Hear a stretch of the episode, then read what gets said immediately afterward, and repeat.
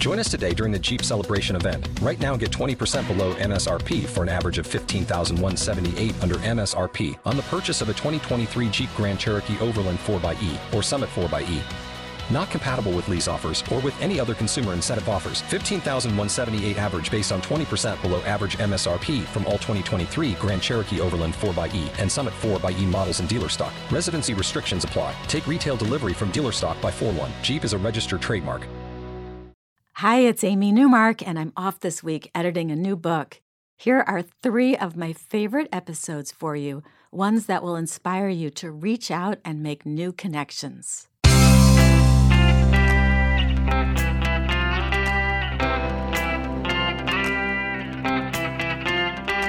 Changing your life one story at a time. This is the Chicken Soup for the Soul podcast with editor in chief, Amy Newmark. Hey, it's Amy Newmark, and it's Friend Friday on the Chicken Soup for the Soul podcast. Tax day is coming, so today we're going to talk about something that you might really want this coming weekend, and that is some wine. I'm going to introduce you to one of our story writers, Jennifer Simonetti Bryan, who has a story in Chicken Soup for the Soul Time to Thrive about how she completely rebooted her life and changed careers in a dramatic way and now is in the wine industry. So, Jennifer, welcome to the Chicken Soup for the Soul podcast. Thank you so much for having me. This is a blast. I love doing stuff like this.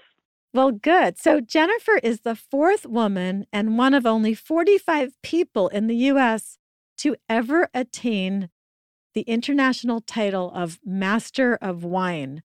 It's the highest wine title that you can achieve in the world. It, it's a really, really big deal. We'll talk about how you become a master of wine. And she also has been honored with other industry awards, such as a trophy for her palate in 2008. She has five different wine and spirit certifications. She's written a number of really good books about wine. She did a whole five DVD series on wine and spirits with the Great Courses, which has been an advertiser with us in the past. And she's a frequent guest on national television, including on The Today Show, on Fox, on Anderson Cooper, on Bloomberg TV. She's been on Real Housewives of New York City. She's been featured in Fortune, Business Week, Oh, which is the Oprah magazine. She's been in Every Day with Rachael Ray. She's been in Wine Enthusiast, of course. So, Jennifer, let's talk first about how you got into this industry, which is the story that you actually told us in Chicken Soup for the Soul Time to Thrive. Yes, I didn't know if my story was going to really help people. I was I was hugely honored to be asked and I thought, well, if hopefully my story can help others out there.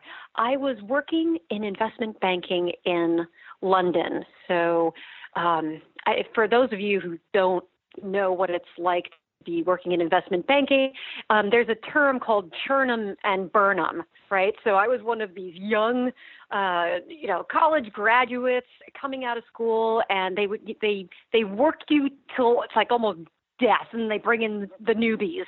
So I was there working from like 7 a.m., if not before, until past midnight every day. So that was uh, I don't know if you know what that's like, Amy, but it was uh, it was. I know. Uh, I went to Wall Street right out of college, also. Yeah, and I worked very long hours. Didn't get a lot of appreciation. Traveled all over the world on sales calls, and I've been on many many investment banking road shows. I I know, and then I was always the presenter, so the salesman would just be sitting there you know, they had time to go to the bathroom, et cetera. And meanwhile, I'd be presenting over and over and over again. It's really tiring. It really is. It really is. And so I I don't know if it was because I had done like a month straight of work where I had like less than four hours a night of sleep, but I was like at the end of my rope. And I think this was like in 1999. And someone had said to me at some point, well, don't worry, Jennifer. After you pay your dues in about 10 years, you'll be fine. And I got, oh my God. Like, I am not spending the next 10 years of my life doing this. Like, I'm going to prematurely age myself. I'm going to give myself gray hairs by the time I'm, you know, by the time I'm 25. Actually, I was older than that. But um, I was so uh, so burnt out, even at a, a fairly young age. And um, so there was this one business lunch I was invited to, and this was like one of the rare times that they let us out of the office, you know? So we were, have you been to London, Amy? Have you? Oh, oh yeah. My father used to have a house there. I've been there many times. Oh, right. Okay. So if you know where the Tower of London is, they, there's the, what is it, the HMS Belfast that's right there across from the Thames up on the Tower of London. And then there's a place called Hay's Wharf, and that's where my work slash prison used to be. And um, as I was there, there's also a, uh, executive dining room facility. And every once in a while, they would let us you know, peasants come and put our presentations before clients in the executive dining room. And as I was there, there was an herb crusted salmon and a Sancerre. Now, this is London, so you, you know what it's like. You're allowed to drink wine at lunch in Europe. And um, in the United States, if you have more than a Diet Coke, you know, they, they look at you kind of funny. So you don't have wine in, in the States, or at least you didn't back then. But I was allowed to have some white wine. So Sancerre is a white wine from the Loire Valley of France, very crisp, very light. And it wasn't the wine itself. Now, I knew nothing about wine. Do you know anything about wine, Amy? I do. I do. My um my husband comes from a wine family. They owned oh, a wine really? importing business. Yeah. Wow. Oh, wow. So you knew you knew more even than I did back then because all I knew was Riunite because that's all my family ever drank. So and if if it was over eight bucks a bottle, you know, my family said it was too special to open. So um, I knew less than nothing about wine, and it wasn't that this wine was so amazing. It was just the pairing of this crisp light white wine with this salmon. Now, salmon is a very fatty fish, and um, it coats your tongue in an oil.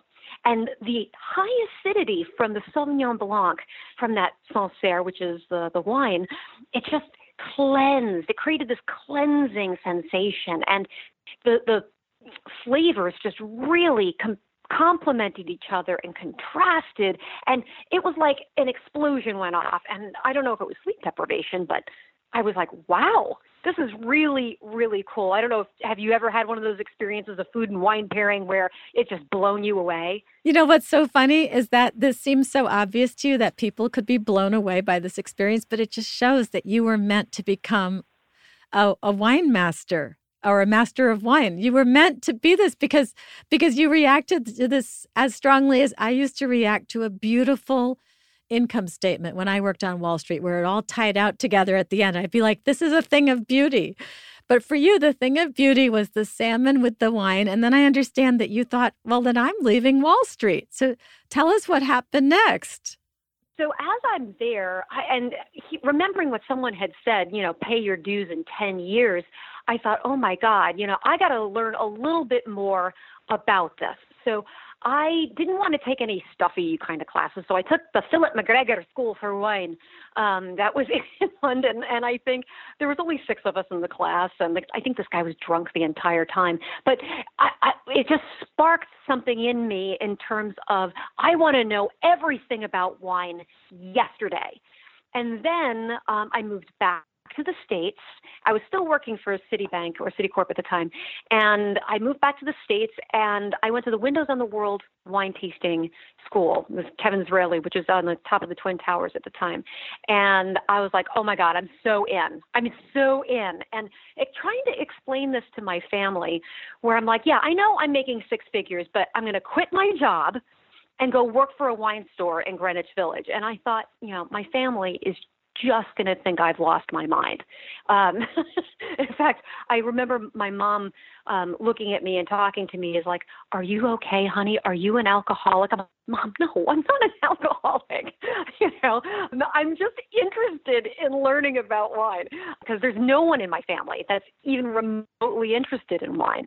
And so I did it. I quit my six figure salary and went to go work for a wine store in Greenwich Village called the Burgundy Wine Company. But I never stopped learning. So I continued taking wine classes wherever I could. I was insatiable. I just needed to know more. And then someone mentioned something called the Master of Wine. Now, it's not like a uh, a master's degree, like a for master's in business. It's a title, an international title that it's all independent study. So um, it's kind of like the Olympics for wine. So if you get in, then it's a four day exam. And in those four days, you have to identify, you know, grape variety, where it's from, the quality level, all that kind of stuff, and give arguments for it for 36 wines. So I had to taste 36 and identify 36 wines blind. And um, then, of course, it was days of essays. And if you pass that, it's like a 10% pass rate, then they make you write a dissertation, a research paper. And that all came about in 2008. So knowing nothing about wine to becoming the fourth woman in the in the country to achieve this title, it was 8 years. That's incredible. So we put that story in our Time to Thrive book because our Time to Thrive book was about people either finding time to thrive in their days to pursue their passions like wine or mm. saying, "Hey, it's finally my time to thrive. I'm going to chuck that career that I don't like or chuck whatever it is that I don't like and I'm going to pursue what I want." And you were such a great example of somebody pursuing her passion. And you are so passionate about wine and and the way I met you, I remember, was at a Renaissance weekend. And uh, yes. uh, you were presenting about wine, and I was so impressed. And that's, I started talking to you after your presentation. Was that the one with jelly beans? Yes, you had jelly beans. You were helping us oh. understand wine tasting by having us taste jelly beans. Exactly. You were doing that. It was so funny because before that presentation, um, I was like, okay, so where's the wine? And they're like, oh, well, wait, wait, what do you mean wine? I'm like, oh my God, you have no wine for me to, to go get jelly beans and go present wine on jelly beans. So uh, that presentation was a lot more off the cuff than uh, than you might have thought. So um, it was, but it people I had no idea. I thought you always taught wine tasting using jelly beans. I had no idea you were improvising. That was it. That was my first time and my last time ever of presenting with jelly beans. But it is it does teach people how I mean, we also did it at what? 10 o'clock in the morning, so uh, it was before lunch. And I think te- teaching people how to use their palate. Um, I recently did a TED talk, and it's amazing how we really don't pay attention to our palates, our sense of smell, and our sense of taste. And it's one of the things that you have to use if you're going to be tasting wines at the at the level of being tasted on 36 wine blind. So increasing your perception it's really important and um, it's it's a physical part of it. But yeah, jelly beans was like that precursor, just getting people engaged with it.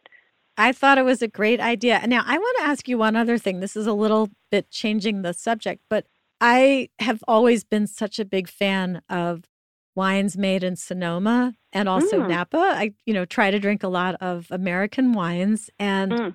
I was so, you know, so devastated watching the fires there last yes. year and you know even wineries that i had visited i was obsessively following the fires online and checking on my favorite wineries because i used to go out to sonoma very frequently to visit mm-hmm. my favorite wineries so what's going on out there now and how is that whole fire situation going to affect production going forward for wines in napa and sonoma well, um, there were some vineyards that were just absolutely devastated. And you know they have to go replant and and you know you can't just plant a grapevine and then next year have fruit and make wine.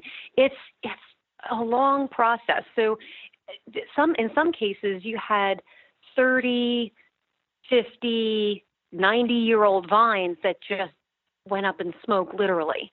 And as a vine ages, just like people, you know, just as we age, we get we get more wisdom, right? Well, it's the same kind of thing with grapevines. The the more that a grapevine ages, the more robust flavor and the less they produce.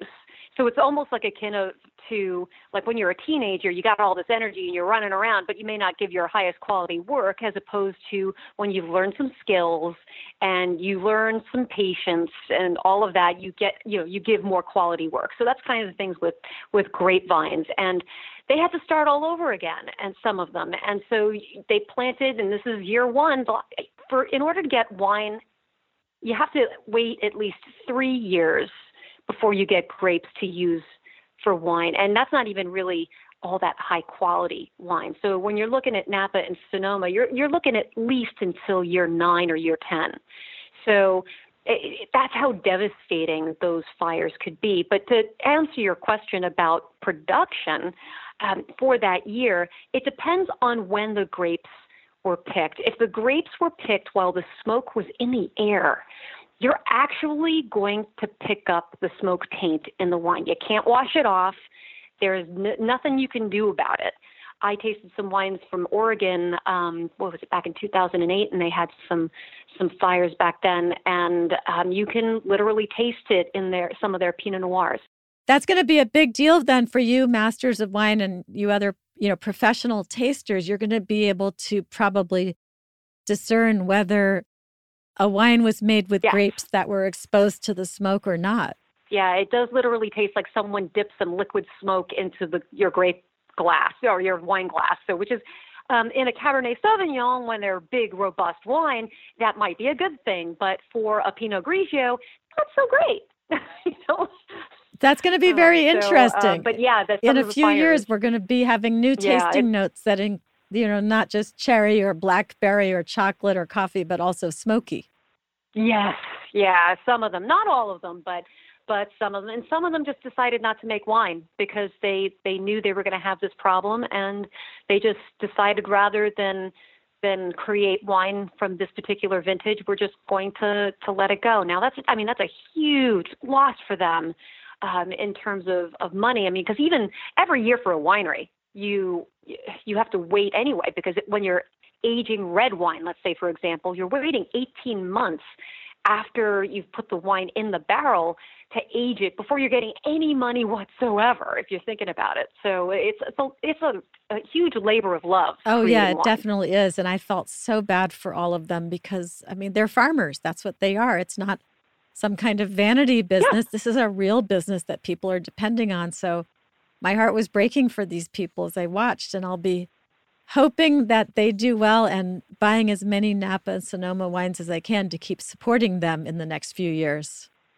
Well, the great thing about all of this, and what, no matter what period of time you look at, any kind of catastrophe, there's always kind of this phoenix experience. And maybe this is a literal phoenix experience where out of the ashes is going to come a new generation of vines and growth and quality. Because even some of those grapevines, even if they are 50 years, or 50 years old or 60 years old, maybe some of them had viruses. And, um, but the new vines that are going in won't have those. So you never know. It might be the best thing that ever happened to Sonoma. Oh gosh, I hope but so. I hope that that's yet. true. But, well, Jennifer, thank yeah. you so much for joining us today. It was really wonderful to have you on after meeting you so many years ago. it's been a pleasure to be on the show. And everybody, thank you for listening to the Chicken Soup for the Soul podcast today. You can go to our website, chickensoup.com, to learn more about the book that Jennifer Story appeared in, Chicken Soup for the Soul Time to Thrive. You can learn more about Jennifer at jennifersimonetti.com. And please come back Monday for an episode about gratitude and some very wise words.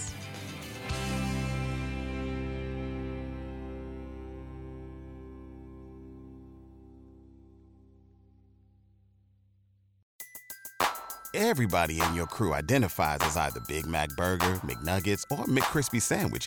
But you're the filet fish Sandwich all day. That crispy fish, that savory tartar sauce, that melty cheese, that pillowy bun. Yeah, you get it.